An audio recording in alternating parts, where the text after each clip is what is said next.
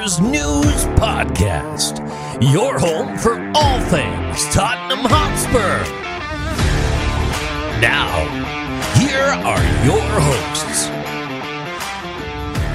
Hello, everybody, and welcome to 2024 here on the Spurs News Podcast. I am Sam, and joining me for the first show of the year, it's the man, the myth, the legend. It's Polynesian Dan. Hello, Sam. How are we? I'm well. Uh, do you know how disappointed people probably are when they hear your voice and it's not Polynesian? Uh, well, it's the myth, isn't it? It is. It is part of it. It's part of the allure. I don't know how Yorkshire I sound either, to be fair, but You, you, you, you sound more Yorkshire than me, and I sound more pirate farmer than you. So that's that's probably roughly where it is. I mean, we sound like great Spurs fans, really, on this podcast. We're, we're missing we're missing a certain Matt. We're, we're missing Matt. We're missing Stefan to, to bring the kind of twang from that part of the country, definitely. Um, but I don't know. This this could be fun. You know, Spurs fans from around the globe unite. I think that'll that'll raise concerns for some of our fans, though. You Well- just said that you're missing Stefan. No, no. Missing is in I'm getting better. My aim is improving, and eventually I will hit him. Amazon limelight stealing bastard. I'm never gonna forgive him for that. I'm never gonna get over that. I've decided. I just no, no. It still hurts. Uh, but yeah, uh, hello and welcome. This is the first show of the new year. Uh, we did take a kind of uh, unofficial hiatus over Christmas. Apologies for that. That was down to me. Uh, basically, I hit that. I'm not gonna lie. I hit fuck it. Basically, I got to Christmas. I was exhausted. It had been a hell of a year. It was my. I, I don't take a holiday really. I run several businesses, and Christmas is my time off. And I just didn't want to do anything. I was so out of it, just so kind of zoned out. You know, I had a mince pie in one hand, a, a, a drink in the other, and that was it. I was being merry. Uh, so apologies uh, that we didn't do the show, but we are back now. The show is running again. Um, one little bit of admin thing I got to clear up straight away is um, Matt will return to the show as a guest, but Matt is no longer going to be on it on a regular basis. Matt started his own business last year and is very, very busy. so he, he's had to sort of weigh up the kind of time and demands and stuff for doing things. But uh, Matt will reappear hopefully on special occasions like cup finals. Speaking of cup finals, uh, we were in the FA Cup. The FA Cup has commenced. The third round, we played Burnley. Uh, Dan, what are your overall thoughts from the FA Cup third round? Our approach to the FA Cup this season with team selection, and how are you feeling picking up that victory? And then who we've got in the next round. Yeah, so a couple of things. Number one, FA Cup means an awful lot to you, it does. more than it does possibly me and probably generation after me, really. Yeah. Um, because in the time I've supported Spurs, we've never come really close. Yeah. Um, we've never really treated it with that much respect. We get knocked out quite early.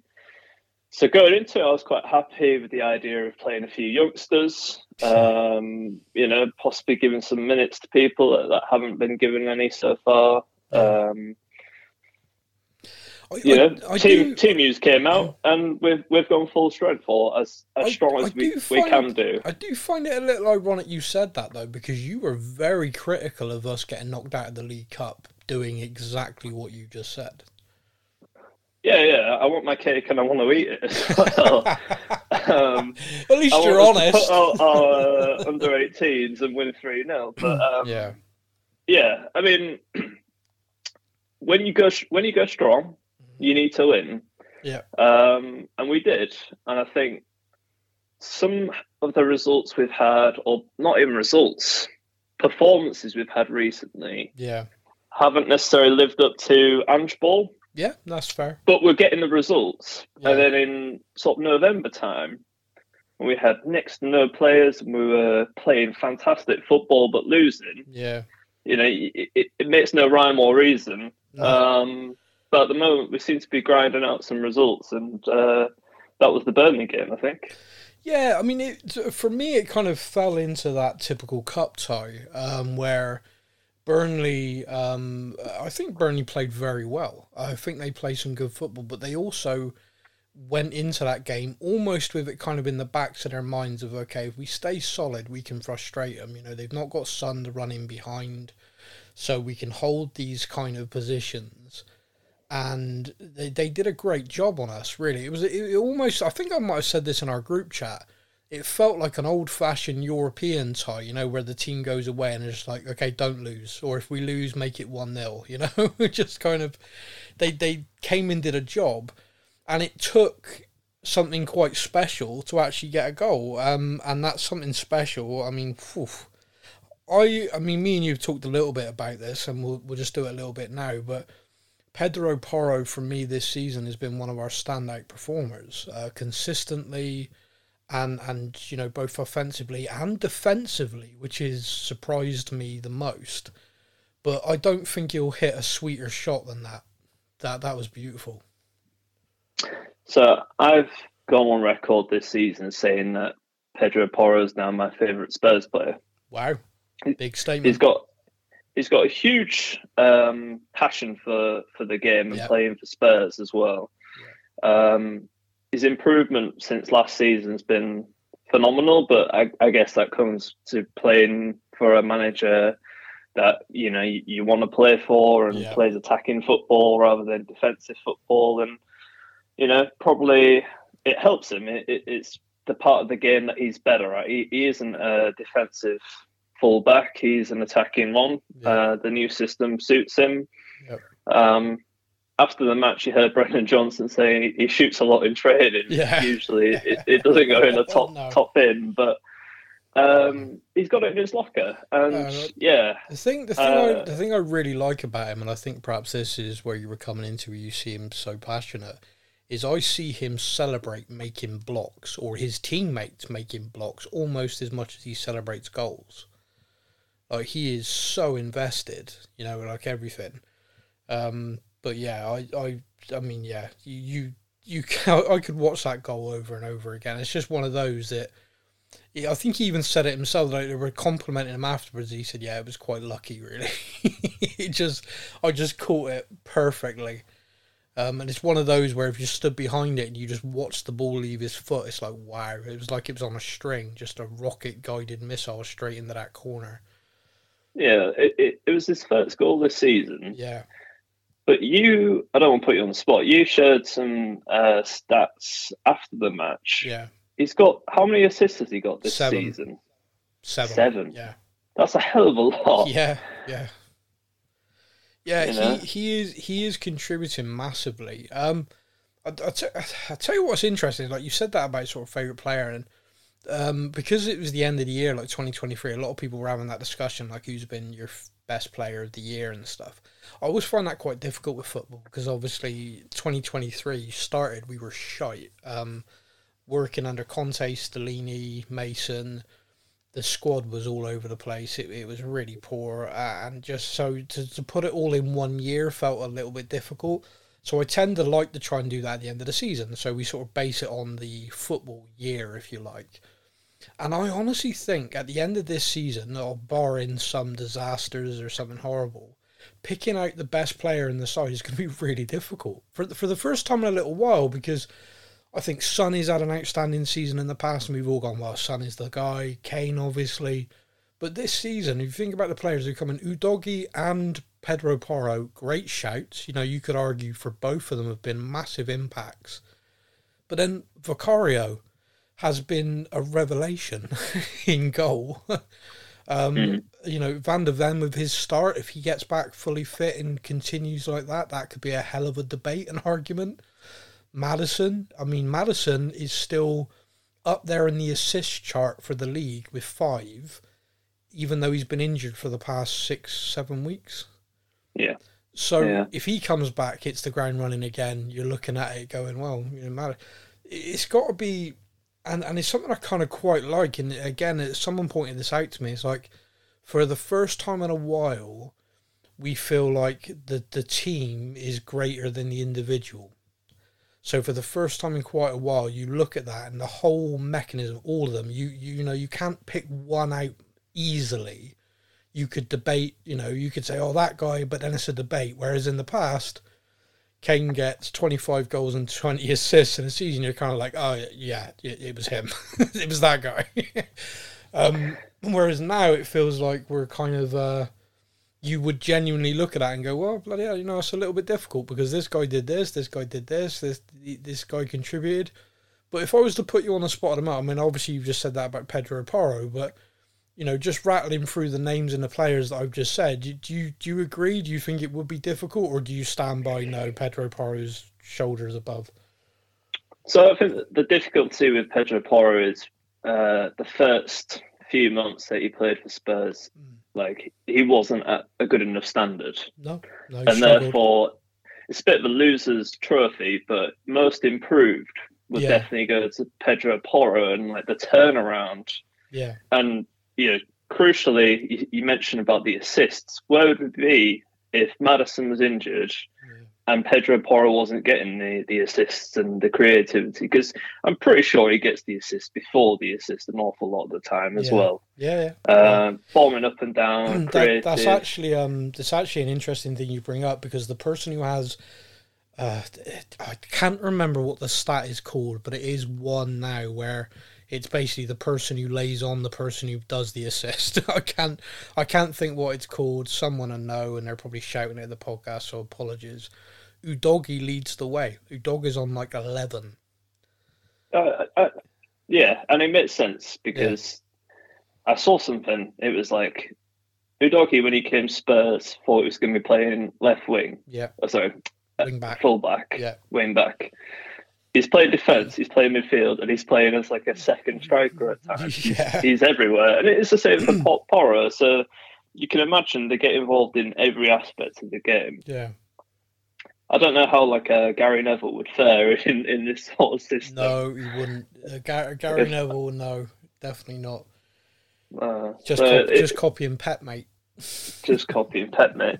I've just uh, I've just been super impressed with Porro. So, in answer to your question, I'd, I'd still probably stick with him. Yeah, I remember one of the first podcasts of this season I was on, mm. and it was when Bissouma was absolutely on yeah, fire as well. Yeah and like obviously after the Luton game, things haven't really worked out as well for him. His form sort of uh, died a little bit there, but at one time I was I was singing his praises, and I thought he was going to be player of the season for Spurs. So it just goes to show that that I mean the amount of list of injuries we've had and things yeah. like you say, uh, Van der Ven, Maddison, yeah. these were all players that that were arguably in with a shout and still possibly will be when they come back. Um, but yeah, no, maybe, maybe, you're right that the the whole is better than the sum of its parts. We um we we uh went on a little bit of a tangent there. We obviously we beat Burnley, which took us into the fourth round of the FA Cup. Um, Gary Mabbutt, Tottenham legend, my hero, then drew us to play Manchester City. It's a home draw, but um, one of the funniest things at the end of last season for me was Pep Guardiola being asked by a you know a reporter, you've won the treble, the Champions League, the Premier League, you know the FA Cup. You you you're amazing. What what's next season? Do you want to try and win all four? And he just looked calmly, like he knew exactly what he was going to say before, and he went to score a goal at the Tottenham Hotspur Stadium. It clearly bothers him. it's like like to the point that I look at it and I think, oh God, why why have we pissed off arguably the greatest coach in the world with our with probably I mean they've just won the World Club Cup, so they are the best team on the planet. And they are pissed. and we they've played five times at our stadium, failed to score. You know, we beat them like 1 0, 2 0, and, and just generally driven them insane. I uh, at some point that run's got to end. We all know it. But the thing that cracked me up the most about this, and it is funny when you think about it, is on the official Tottenham Twitter account, it says we have drawn Manchester City. And it is just gallows humour. It is just Tottenham fans going, well, the cup run was nice while it lasted. Never mind. It's just typical, oh, well, you know, who needs a cup run anyway kind of response. But then if you go to the Manchester City account and look at their fans responding to the draw, it was identical. Mm. They have got such a, and it was just like, why them? Why them? Why does it have to be them? I, I couldn't believe it. I was like sat there in shock. Like you are literally the best. We we we've become their bogey team, which is such a bizarre thing. And I just can't, just like reading it. I'm just like, I can't believe this. These are actual hardcore Man City fans. Just like, no, I can't believe why them. It's like that's mad. It is mad to me that that that is a thing. Uh, but I, I mean, I don't know. I don't know how you feel about it, but there's a, there's some people going like our record. We got a bit of a thing on them. You know, I think we'll I think we'll be okay. I I just I just know how dedicated he is to beating us this year. I, I don't know how you feel, but to me, it's like I no, I don't feel confident about that at all. Uh, yeah, well, a couple of thoughts on it was initially when the draw was made, and you see Man United are going to like, is it Eastleigh? yeah. Um, or like Newport County or something, Yeah. and it's like, you know, it'd be nice to get an easy, easy draw, but look, uh, and this is where I stand on the whole sort of Spurs and Man City fan debate kind of thing. Is as Spurs fans, we kind of know if you're going to win the FA Cup, you're going to have to beat Man City at some point. Yeah, or hope so. Whereas Man City, Man City fans don't think the same. They don't think, oh, we'll have to beat Spurs at some point if we have to win the, the FA Cup. Because true. reality is, Man City will probably get to the final, and we we potentially won't. So Man City fans just need to avoid it, kind of thing. Yeah. Whereas we'll we'll definitely have to face them at some point. Yeah. Um, but yeah, we're the bogey team. Um, so yeah, look, we could have got an easier round, um, but like I said, we'd I mean, I'd, I'd love. I mean. I'd, I'd love it. Uh, you, you touched on it earlier on. My my generation and slightly older, the FA Cup means a lot. We won it eight times. I, I'd love to see us win the FA Cup again. You know, it, it kind of feels like a a dream that's gradually fading year on year for me. So it's a cup tie. Anything can happen. I'd love us to win. It would appear that we've we are going to have a couple of our players back at least. You know, Van der Ven hopefully. Um, even Romero's pushing to be back. So it's just one of those things where you look at it and you look at the way that we play football under Ange, and you if like I looked at our fixture and we had a fully fit side with all the players available, like Sonny etc. weren't away, I'd look at that and think that's going to be a cracking game. Like I.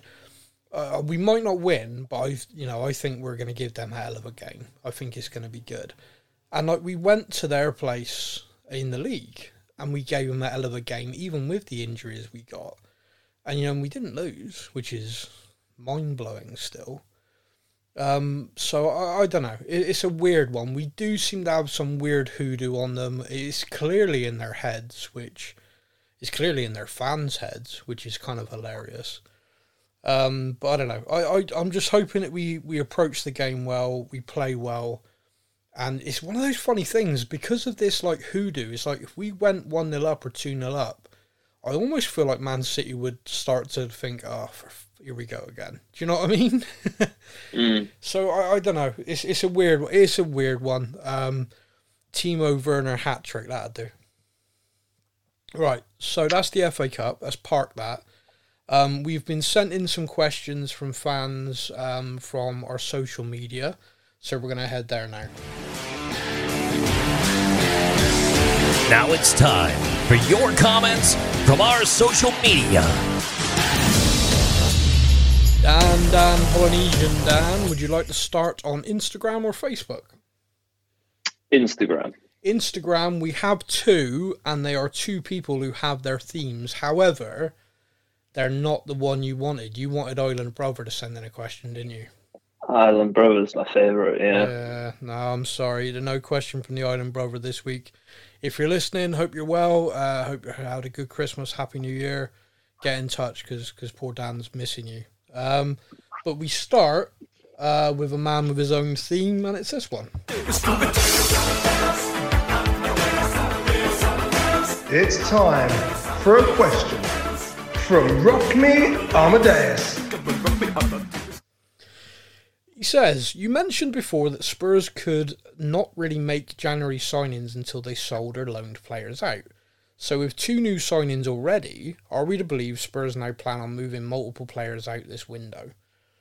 Um, well, I think this one's aimed at me because obviously it was me who said it. So, uh, yeah, all the noise that came out of Tottenham for quite a while to every journalist with a good contact was we do not have the money to go big in January. Um, whether that was a bluff um, to try and keep things in, or whether they've planned things and the way they've orchestrated it, I, I can't tell you. But I, that was that was all the noise. You you can go back and read all the articles from the journalists so, so that was what was said. Um, the signings we made, neither of them are what we would class in the modern era as big money. Uh, I know, I know these figures are still, you know, 25, 30 million quid. That's, that's a lot of money to me and thee. Uh, but in footballing terms, you're looking at like clubs in top four Premier League or, you know, they drop 40 million on a youth player nowadays, you know, so it's, it's kind of crazy. Um, but they are, you know, Werner's a loan deal uh, with very little risk. Uh, yeah, we're paying his wages, but his wages at RB Leipzig are nothing really compared to the Premier League. So we got him on six months.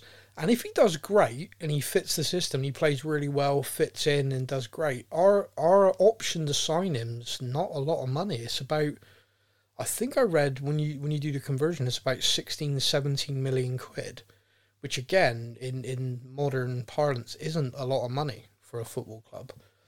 Um, and then obviously the player that we're waiting for the announcement as at this time of recording anyway is Dragusin. Uh, he completed his medical yesterday. He is now just just waiting to be announced.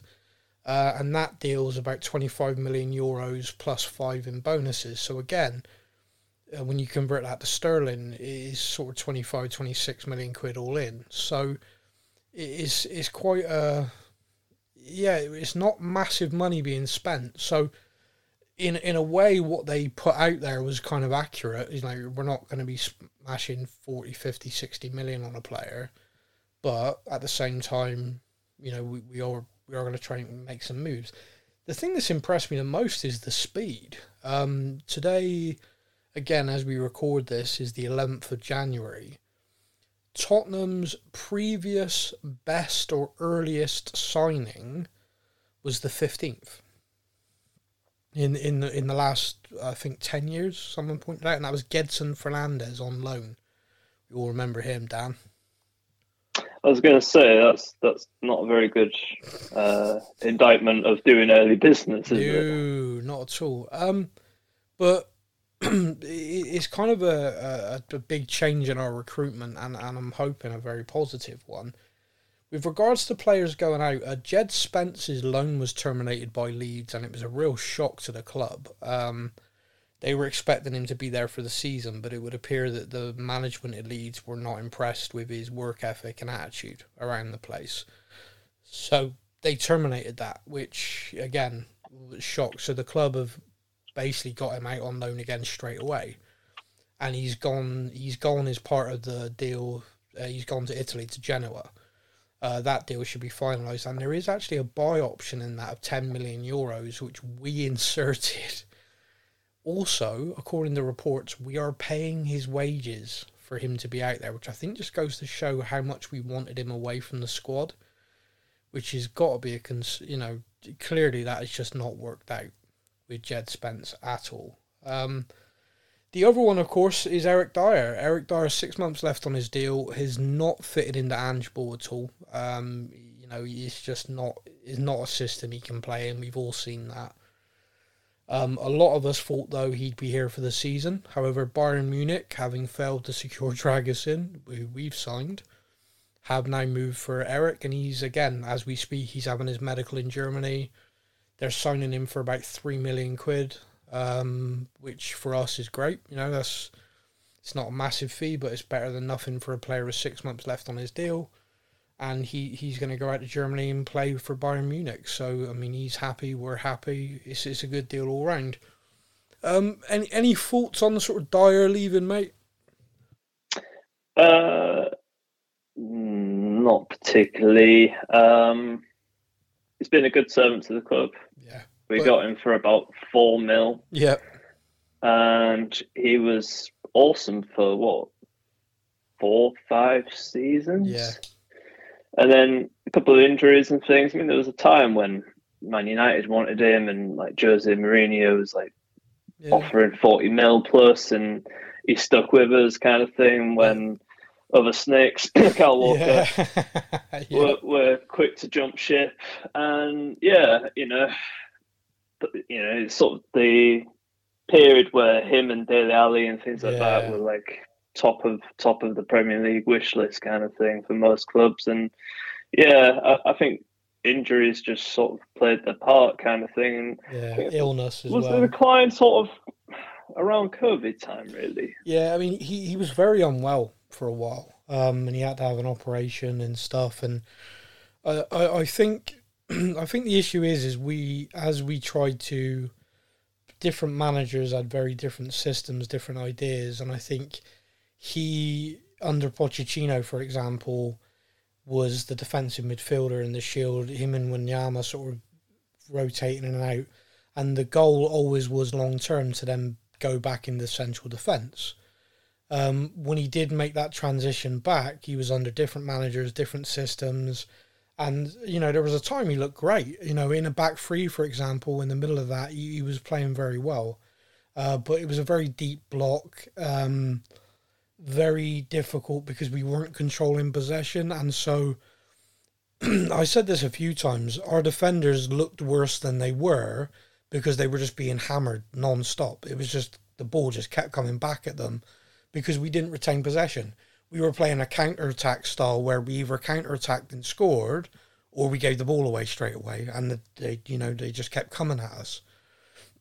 um, for me, I got so many memories with Eric and yes, it's a little bit bittersweet, a little bit kind of like it's completely the right time. You know, possibly should have happened before, um, but but he leaves with only good thoughts from me and and best wishes. Uh, okay, the next question is from another person who has his own thing, uh, and this is this guy. Hello, ladies and gentlemen, welcome to the Johnny Stark Show. And here is his question. It's very uplifting little jingle, that one, isn't it? Uh, You're a fan of uh, the Johnny Johnny Stark show. I am, yes, clearly. Uh, the Johnny Stark says, "How shocked are you that Spurs have gotten two new players registered already?" Dan, I'll hand that one to you. How shocked are you that we've got it done already?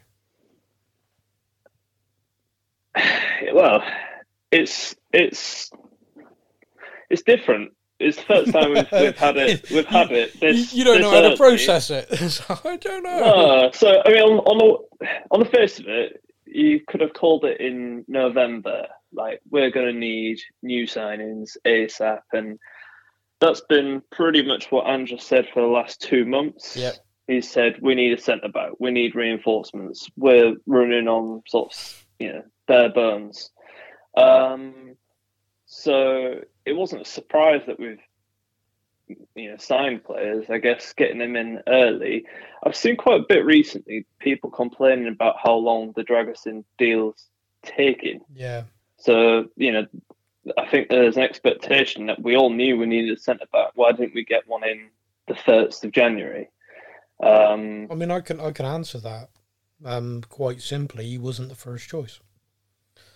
Um, we we made a move for a player in France, uh, Todibo, I think his name was. Um, I could have that wrong. Apologies if I have. Um, and they made it abundantly clear they didn't want to lose him in January. The player was interested, um, but they, they basically put a price tag and a kind of look, if you want him in January, okay, but it has to be done now and it has to be this price or no, we're not entertaining it. In the summer, yes, but not now. So the club looked at that and then went, okay, you look at his profile and then you look at our second choice player's profile. We're going to move on to our second choice because we believe we can secure him in January. And that's what we've done. So, yeah, you're right. Going into the window, there's nothing stopping you from preparing and getting ready and start talking to clubs. Hell, you can even agree deals that then complete on the 1st of January, which is something that always confuses me why people don't do that. But there seems to be some sort of No, we will start talking on the first of January, not before at Tottenham. Um, so yeah, I think so I, I think I think the biggest surprise is years gone by. Daniel Levy's been in charge, and things Yeah. have dragged on until yeah, you know transfer deadline day, January, yeah. and then you know you, you end up getting Ryan Nelson and Louis Sahar in. Ah, the Um, pain. Yep. I- I think maybe it's it's good. Maybe you can go well. Actually, the changes that they've made to the uh, recruitment team. yep. So Johan Lange coming in. Um, uh, are we allowed to say Don Paratici still somewhat involved in transfers? Yeah, just a little bit. Yeah. Yeah, um, it's it's clearly working. We've we've seen a change in how we, we recruit and how we're acting faster, um, which is good. Yeah. Could we do more? I think if the the, the purse strings were a little bit looser, then def- definitely. Always, but that's that's not how this club's run, and I think acceptance of that helps with stress levels, because Mhm. I I have gotten myself into an exasperated mess far too many times of frustration at why the hell are we not just getting this done, you know, and and so aggravated in the past over certain deals. And I'm not gonna lie, I will be that way again in the future. I know my personality. That even though right now I sound very zen, at some point I will be pissed off that you know, for the sake of X, we we've not done a deal, and it, it just drives me insane. Um, and and there's too many to mention. There's too many examples where you can look at it and just go, if we'd done this, this is how much things would have been different. Um, so so I'm going to shake that off. Um, what what I'd say is the the recruitment is is very different. The structure of the club is very different. Yes, Daniel Levy still has sign off on everything financial, but people are working within budgets. So if you're going to him and you're saying, right, we've worked within the budget, here you go, and he signs it off, and, and that's how simple it is now. The way that we're recruiting around data driven recruitment as well means that we are going into windows. Ange is basically like, I need a central defender. This is my profile, the way I play they are identifying multiple targets for every every position that we're looking to strengthen. And then we are working our way through it. And we saw that in the summer. You know the the goalkeeping thing i think is the best example of that. Like vicario was second choice. Everyone knows that. We went in for david raya. And we went in on the basis he's got a homegrown status which would have helped our squad. Uh, but the premium they wanted to charge based on that given in his final year of his contract didn't make sense. And then you had another goalkeeper who was Italy, unfortunately wasn't classed as homegrown, which means we would have to change our squad structure a little bit of what we wanted to do. But his stats and his profile was better. But he just didn't have that homegrown tag. So we straight away went, okay, can we do this deal? No, right, we go on the we, we move on. And we secured Vicario quickly and you only got to look at his performances and, and the rave reviews from everybody about him that, that you realise that okay this method of recruitment is working in my opinion anyway um right if you're happy we'll move over to facebook Do it. First one is from Matthew Fleming. Matthew says, Welcome back, folks. Enjoying your new Christmas prezzies from Daniel Levy? Do you feel that now with Werner in and Dragusin confirmed, we have hit our two most important areas of the squad to develop? Which other position do you feel we could use cover, and who would you like to see us go for? Go on then, Dan. Pick one position you think that we need to strengthen up in this window, and who would you like to see us bring in? Creative midfielder for sure. Yeah. Um, be that if it's somebody that sort of plays off the wing, and then maybe you could have Kulusevski play centre mid uh, or number eight. Sorry. Yeah. Um, it, you know, it, did did he say realistic or or is it just? Uh, he did not say realistic, so if you want to go mental, go for it. Well, I, I'd just say Michael Olise, um, Crystal Palace, but I know Ouch. you know a, an awful lot of big teams want him in the Chris- Premier League. He's Chris- home, Crystal, homegrown. um, uh, I also like Eze at Crystal Palace, Yeah. but Crystal Palace negotiating standard for for their players is quite admirable. To be honest with you, you ring them and you go, "Hey, I was just wondering." They're like, "Yeah, that's fifty million to talk to us. Um, sixty-five million for us to tell him you, you might be interested." Um, they they price their players through the frigging roof, and they, they got a central defender there. Guy, I can't pronounce his name. Go on, Dan, you can do it for me. Uh, Marc Guéhi. If you say so, my friend. Um, and like we we made an inquiry, and they were like, "Yeah, seventy-five million. and we were like, "Um, uh, really?" And they were like, "Yeah." just adamant, just like we're not going to budge. It's seventy-five million or jog on. Uh, okay, thanks. We, we were around the forty million mark, and they're like, "Yeah, good for you, seventy-five or jog on," and that and that was it. Mm. Um, I, I, I mean, I, I kind of admire them. I, I like it. It's like we've signed these players, and we've developed them, we've brought them through if you want to take them from us, you are gonna pay. Um, and the funny thing is, is with Chelsea in the world of a Todd Boehly they know that someone would.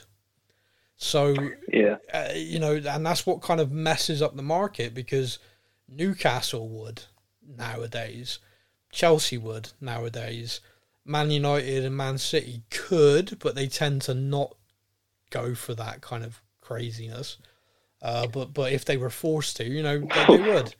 I was going to say so. So Grealish was hundred mil. Antony was yeah, uh, 90, 90 eighty-five. Yeah, so so you're, yeah, You know, you're you're quite right. You know, if they if they looked at it and went right, I want a homegrown central defender in this position for the next ten years, is spending seventy five million over the rate for them? No, for us probably. Um, I mean, me and you have had that debate a long time. Like, if you sign a player who's going to be in that position for X amount of time, then really the fee is kind of split over that. Um, but yeah, it's, it's that's just not how we operate. And like I said, I'm trying to stay zen and not get carried away with it. Um, the, the one for me it is is in central midfield because I, and this- could spark a debate. I believe Højbjerg doesn't suit Angeball. Um, I, I've not. I've been a bit frustrated with him for a little while. Um, I, I feel he does some stuff in game. Like he's been coming off the bench a lot and doing stuff, and I've been really pleased and really impressed. He's come on and made a real impact on several occasions. Uh, against Burnley, for example, he made a block at the end of the game. It would have been 1 1 if he hadn't been there. But he lets people run off him to the point that it, it just it drives me insane. And when you're playing in that position in this kind of system, you just can't do it. You know, it's, it's sort of thing that Bissouma's been doing, which he didn't allow previously. You know, now his form slipped. Um, you see, it's something that Sarr never allows. Like Sarr tracks everything, forward and back, and so it frustrates me. And I, and I, I feel like we could replace him with better now. Um, who that is, uh, for me, a player I'd like to see us with a with a low risk kind of have a go, uh, but I, I don't think it'd ever happen. Would be Kalvin Phillips from Man City. Try and get him on a loan until the summer, uh, with an option. Uh, I I dare say it's been investigated, and Man City would want, you know, would want it kind of buy him now. um, but he's the sort of player that I think would suit Ange in that six role. Um, or, which is even more kind of like you, sign uh, a wide player or a creative player in the middle, let Højbjerg leave, and let Skipp play the games there. Let let him play that role, which is the shield, which is what he always played coming through the academy, and just help develop him. With with games, I'm still confident Oliver Skipp can contribute. Uh, it's becoming fashionable to kind of hate on him at the moment, which which annoys me. Um, but you know he he is there, and at the moment, whenever Skipp gets minutes, it's kind of in an eight box to box role, like he's covering for Sarr. That that's not his game. You know he is he is a stop people from playing, give it to those who can type of player, and and that works for us. That that can work quite well in this system. But if he doesn't have the games to settle in to, to feel confident in it, then he's always going to look out of place, which is where he looks at the moment. So I wouldn't be a, a you know object to that. But I mean, Højbjerg, for example, is the key for me in whether we do any more business in this window because he is very keen to leave. He, he fired his agent in the summer who failed to get him a move and hired a new one who has been working. Um, Juventus and Roma, um, and uh, I think there's also clubs in Spain and clubs in Germany who are all interested. Fee wise, we're not, for me anyway, in my opinion, we're not asking for a lot. We're asking for like 25 million, which for, for Højbjerg, I don't think's the, the world breaking amount at all. But of course, we got to remember the leagues around the world, that, that is a lot to them. Um, for the Premier League, it feels like nothing nowadays, but but for, for other leagues, it's still quite a lot. So it'd be interesting what happens there. I mean, I, I know I don't want to get too embroiled in it. For, from your point of view, you, would you keep Højbjerg? I know he's like Mr. Reliable for you, but would you keep him or with him pushing for a move, would you be happy to just cash in at this point? So I'd agree that Højbjerg doesn't fit Ange Ball. Yeah. He's he's not um, a box to box midfielder. No. Um, he's not. He doesn't have. I don't know how you, would say it. Sort of the. Uh, so with Bissouma and Bentancur, you know that you can give them the ball at any point yeah. in any sort of tight space, bit like Moussa Dembele was. Yep. You know, at setting back, if you're in trouble, they'll make themselves available regardless of how many players are on them. Yeah. And they've got the composure, that's the word I wanted. Yeah. Composure to be able to sort of turn, find a pass, move the ball at the pitch, which Højbjerg sometimes he, he does go missing in those situations. He don't want the ball in those those sort of high pressure situations. And yeah. that is pretty much the crux of Ange uh, Ball is, is risk and reward. It is, yep. It's taking it in those sort of positions. However, like you said, Mr. Reliable, uh, you know, when he was at his best under Conte, Jose, he, he was an absolute Viking warrior.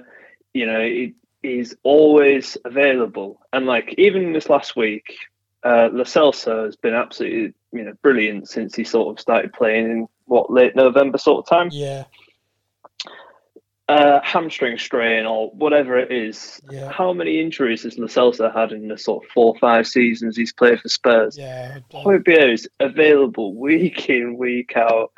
I, I agree with you. Um, especially when he starts games towards the end, he just doesn't seem to track runners anymore. But no. since he's been used as sort of a super sub, and he's come on to like finish games. He's always done a job. Yeah, um, yeah but I like that. him. But I, I, think he'll leave, and that's why I've I've gone off on a little bit of a rant. Yeah. I think he'll leave this window, and I, I think he's been great.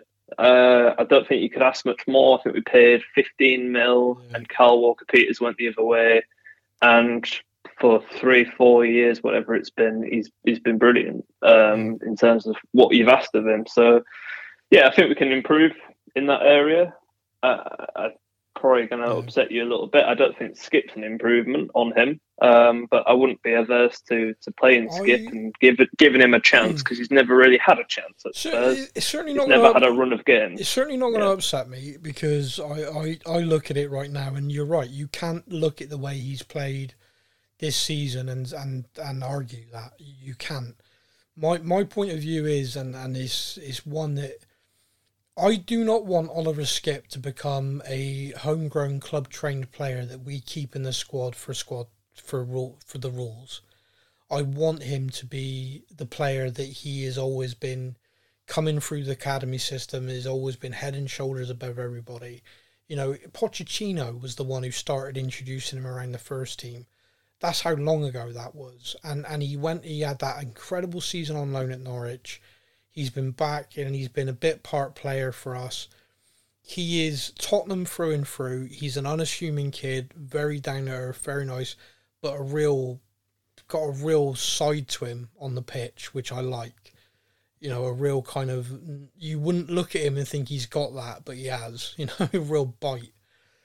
He, needs to feel that kind of this is your role, all right? This is the way you're going to play and you're going to have this for the next however many weeks. And if you do it, then whoever comes back from AFCON or whatever has got to outperform you to get the shirt back. This is your chance. And I think if he gets given that, he'll excel. It's just my opinion. And if he doesn't, he doesn't. But at least give him that opportunity because right now, what we're seeing is him come on, uh, you know, his sub and be like, okay, you're coming on for so and so. That means you're box to box. You're coming on for so and so because Ange Ball is a system, and the players are going in and out of it. You, you know, he doesn't change the system because of who he's bringing on. If you see what I mean, it's not like okay all right, Skipp's coming on, therefore we need to sit deeper. Nope, that's not how we do it, mate. you know, this is this isn't how we go. So he is adapting and he is working hard and he isn't doing a lot wrong, but he also isn't doing anything that makes people go, "Oh wow, look at that." Do you see what I mean? It's like Mm. it's not like he's coming on and making mistakes left, right, centre. He's being tidy, but he's just not coming on and grabbing games, which in that central midfield area, you know, like Bentancur, like is a great example. That guy, when we signed him, everyone was a bit like, I don't really know who this guy is. What can he do? And you saw him play a few tidy games, and then all of a sudden you saw him run a few games, and you went, oh wow, you know that he, mm. he is like a dominant performance in the middle of the park, and that's what you need. And and Skipp hasn't done that once in the first team for us anyway. I saw him do it for Norwich, but he hasn't grabbed the game. He hasn't sort of suddenly had had a great game. And I think if he could do that or get the opportunity to do that, he he he could then grow into it, and all of a sudden he is a valuable member of the squad, not just there based on he's club trained, which you know just just would be a horrible thing in my opinion. Right, Uh, I think the issue for Skipp at the moment is um, he almost seems like a square peg in a round hole. Yeah, yeah, which which can be solved because you know we do the, the three midfielders do have very different roles, um, and one of them does need to set. One of them does need to sit, sweep up, you know, stop those who can play and give the ball to those who can. That's Yeah, but the, the, go- back to what I said about Højbjerg not having Yeah. the sort of composure to be able to pick up the ball. Does Yeah. Skipp have that? um, you go. You, Oh, let, let- compare him to Bentancur and No. Bissouma then. No, he, he, he is not. He will make himself available, but he is not someone. You, from me, and again, this is just my opinion. If he's got three people on him, I would not personally want to give him the ball. I think he'd lose it. Whereas Bissouma, ninety percent of the time, I'd feel confident he'd be able to turn. Uh, Bentancur, I'd feel the same way. Of course, they they'll make mistakes as well. Definitely, we've seen that. But I'd feel more confident with them without a shadow of a doubt what Skipp does, which is probably because he knows that himself, is he'll find space. And he will find space and his awareness is very good. So one of the things you anyone would have seen him at Norwich, for example, is he will find space and he will have a pass lined up ready. So when the ball comes to him, he's moving it. He, and then he'll go and find space again. He he is is that sort of player, but his focus always was in the academy and when he was at Norwich especially, is to break up the opposition play, get forward where he can, sure, but it was to stop the opposition, and and that's kind of his game and always has been.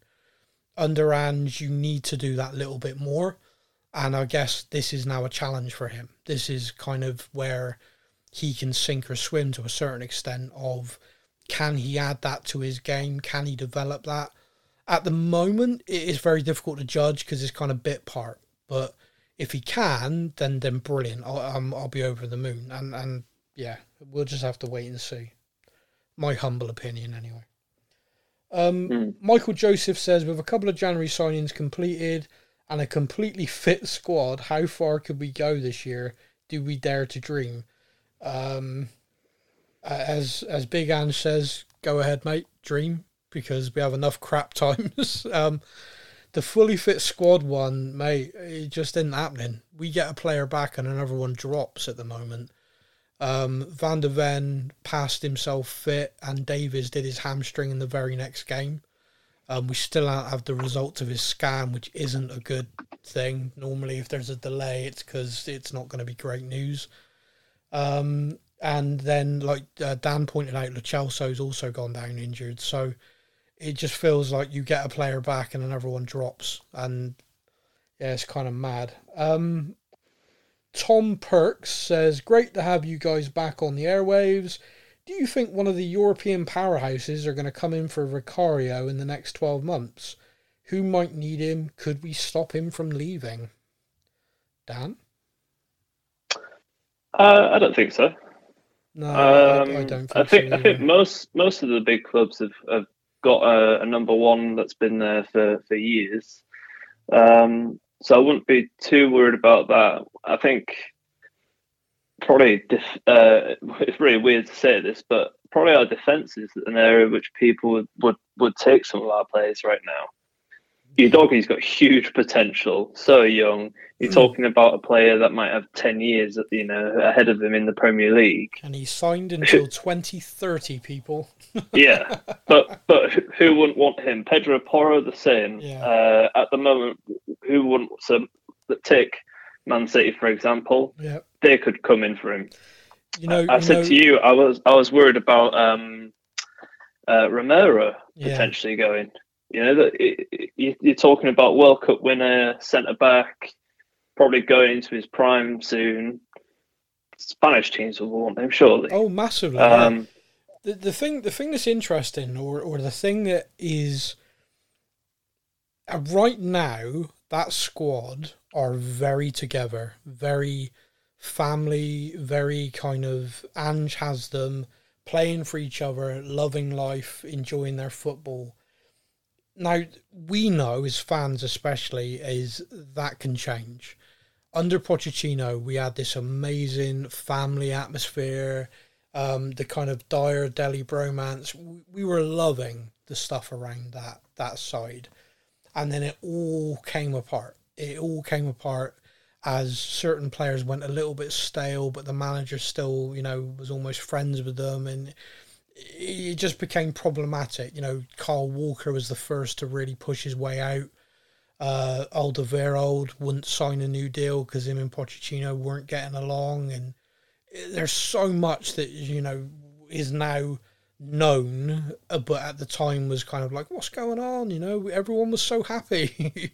Why have the performances suddenly dropped? Why don't we press anymore? You know, everything just kind of went downhill. So right now, uh, there's not a player there that I would look at and think, oh, they're they're going to push their way out if an offer comes in. You got to remember, Romero had offers in the summer, and given how awful we were last year, his loyalty to turn around and say, no, you know, I, I've won the World Cup with Argentina. I now want to stay at Tottenham and, you know, I want to do something with this club. It's actually quite commendable. Uh, you know, to the point I'm even a little bit surprised at it myself. Um, so uh, you're always going to always to have situations where someone might come in and then all of a sudden everything changes especially with our ownership. If there's enough zeros on a deal, all of a sudden anyone's available, as we know. So, um, but for me, Vicario seems very happy. You know, Vicario. Just watch any of his interviews. He he treats signing for us and playing for us as hitting the the, the top, and and I love that. And that's, that seems to be a theme of a number of the players we've signed, where they actually feel that we are the destination, not a stepping stone which in the past some of them have been pretty clear about. You know, you, uh, do you remember us signing Christian Eriksen and him literally saying that in the interview? Like, oh, you know, I've got a, I've got a career trajectory and this is just the next step. I, I don't remember that, Yeah. but it, with the greatest respect, that next step didn't happen for about five years. No. So No, and yeah, well, that's that's a whole other bag. Um, the next question is from Barry Fowles, who says, "Injuries? Why so many hamstrings? What's going on? There seems to be a theme this season." Interestingly, that's just that's just the way we play, mate. yeah. Now, interestingly, Ange Postecoglou has had this issue in his first season at every club he's been at. So there must be the way we play or the training methods or something.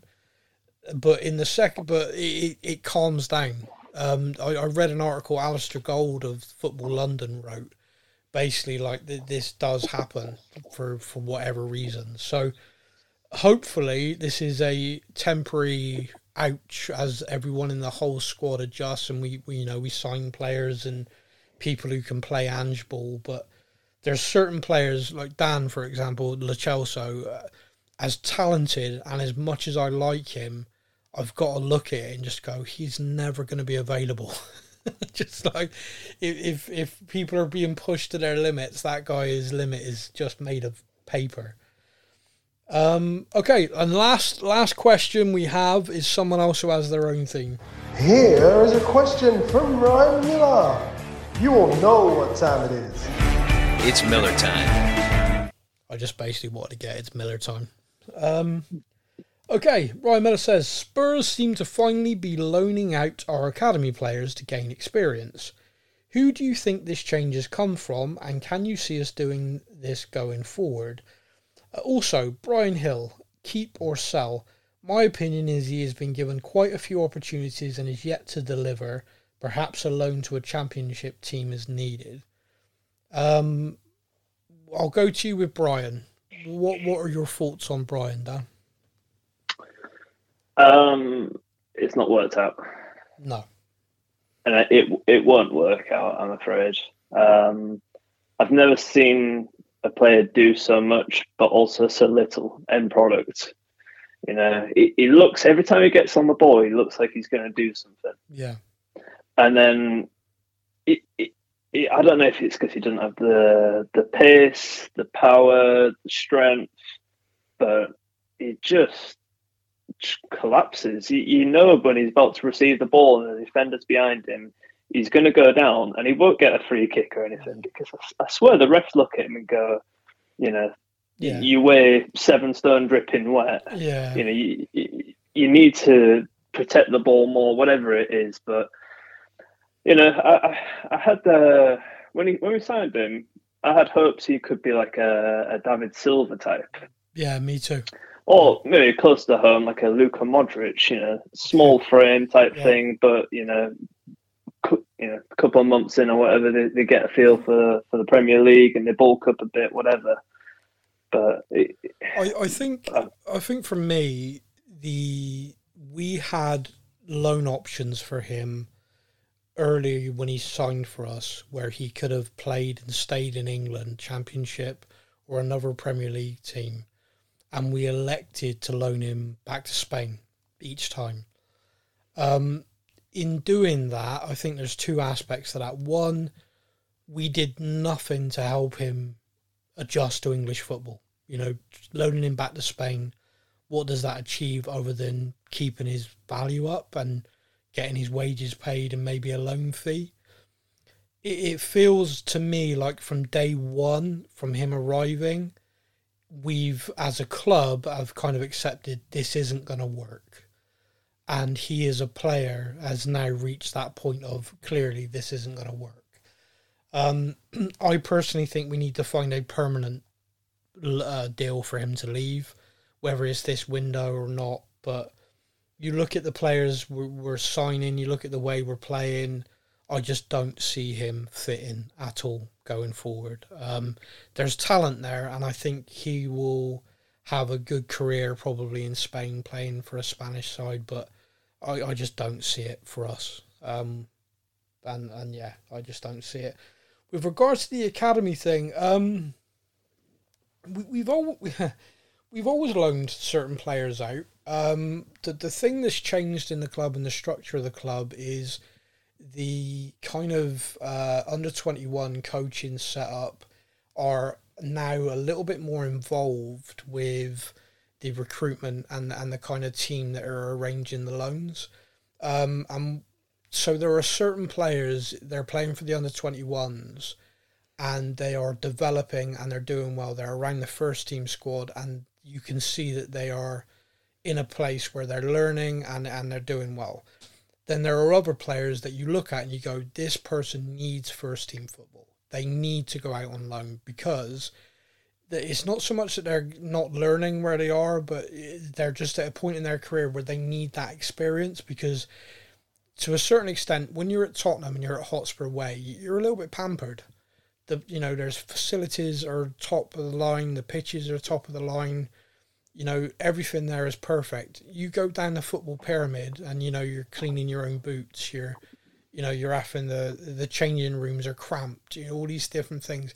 You're playing with people who you know are fighting against relegation and to keep their job, and you're and you're faced with a very different reality and sometimes you need that. You, you know, younger players need to feel that this is what professional football is.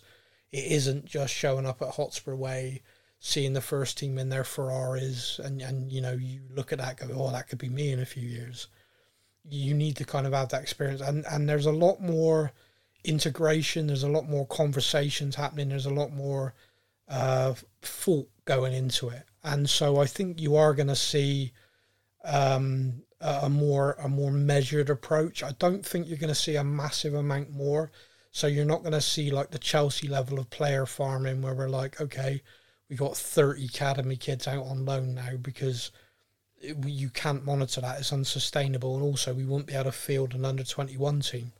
Um, so yeah, uh, I, I think I think you will see it um, a few more, uh, but it will be a far more measured approach and not you know not not something that's sort of haphazard, which it has been, which is good. If I can add as well, it, it needs to be more measured or more research because we've seen it this month. Yeah. Loans are super hit and miss. Yeah, big time. Yeah. And um, we've I I'd argue we got it wrong this season. The the the loans that we've sent out. Um, yeah. You know, p- players aren't getting Tanganga. Yeah. T- what, t- what benefit has, has going to Germany done for him? No, zero. Um, uh, Jed Spence, he's come back. He's a problem child, pretty much. We're sending yeah. him off again. Yeah. Um, Reguilón, you know, I think we all knew why he was going to Man United. They, they needed yeah. somebody for cover short term, but yeah you know, get them the right clubs, get them the you know the, the game time. I, That's I the think, reason they're going on loan for. Um, I, I think the, the there's a difference between a Reguilón going out on loan, which is basically we can't sell you right now, so we're just going to loan you, which is what that is, compared to the Dane Scarlett situation, for example, where we were looking for him to get game time, and it didn't work out. Now, the, the interesting thing with that is, is like all parties involved in that are almost like apologetic. Ipswich are sort of like we we weren't expecting to be this high up the league. um, you know, the players we had in have been brilliant, and we weren't necessarily expecting it. And Dane just hasn't got the game time, so we called him back because we'd rather have him training with our first team and on the bench here than sitting on the bench at Ipswich. Um, but it's kind of stuff like that. I mean, you're quite right. And also, the other thing is the unknowns. You send a player down to a club in League One, League Two, and they've got a manager who you know is a good coach, the system they're going to play. 10 games in, that guy gets fired. You, you, all of a sudden, the new coach comes in, he changes the system. You know, look at that loan for Tanganga, for example. The manager who signed him to go there to Germany was playing three central defenders, and Tanganga was going to be on the right of that. The new manager there, after he got fired after five games, plays a back four, and Tanganga's now sixth choice. So, so it, it just there are certain things that are, are beyond your control, but you are right. You want to try and do as best research as you can, um, and and to a certain extent, loans that go out in January normally have a higher success rate because typically clubs are in a in a in a position like oh we need to add someone desperately because we got injuries so they're going to get games do you know what i mean it's it's like you can mm-hmm. tend to be a bit more okay great you're going to that club and you're going to play the next 10 15 games at least because of x y and z whereas in the summer there is an element of we don't know you know because this guy recruiting you for this club he could he could get fired so so who knows um the interesting one for everyone to keep an eye on Troy Parrott. He is now getting absolute rave reviews in Holland. Um, he's scoring, he's getting assists, he's playing, and and the, the fans and, and the critics are now really starting to talk. You know, so everyone keep an eye out for that. It's quite interesting. And the last one I'll just end on with this is apparently, and I'm touching wood here. Please let this be true. Galatasaray are keeping Ndombele. yes, please. Keep him. Everything was they're going to send him back the minute the window opened, but apparently he started the play. So hopefully, hopefully that continues and he doesn't get caught at a burger place next week. Mm. Uh, what was what was the re- returns policy we put on that loan? uh, unfortunately, No, no, yeah, no backseats. Yeah, no backseats. so you sent him off and just like, just keep him. I mean, they they've got an option to buy him next summer, and apparently Tango's told him he'd love to stay at the club, and all of a sudden they're all best friends again. So, you know, if he go if he stays and he plays well for them, and they buy him, then great. But I don't know. There's something about that guy where you just expect like the next week to be like, oh, Tanguy Ndombele choked on a cheeseburger yesterday and is going to miss six weeks. It just the guy just seems to constantly sabotage himself. Um, but look, that's all the questions. Thank you so much for everyone sending them in. Um, it is time for us to wrap things up. All that's going to be left to say really is just to do a very, very quick prediction for the Man United game, which is coming up uh, the day before my birthday, is the 14th. And Eric Dier's birthday as well, the 15th. That'd be sad. He's going to have left by the time. He won't be my Tottenham birthday buddy anymore.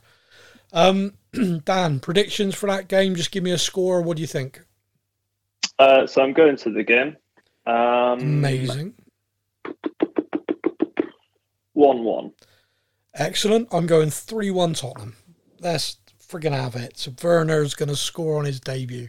It's going to be amazing. It's going to be a tapping as well. All the I all, hope so. all the misses he had at Chelsea, he's going to like score one straight away and be like, "F you, blue." um. So that is it. That is our show. The first one of 2024 is wrapped. Polynesian Dan, thank you so much for joining me. I really appreciate it, mate. I didn't have anyone else to talk to this week, so you're very kind. No, Um, thanks for having me. Enjoyed it. Good. The show will be back next week. Until then, everybody, you all take care. And as always, come on, you Spurs. Thank you for listening to the Spurs News Podcast. We hope that you enjoyed the show. Stay up to date with all things Tottenham. Follow us on social media. All links are in the podcast description.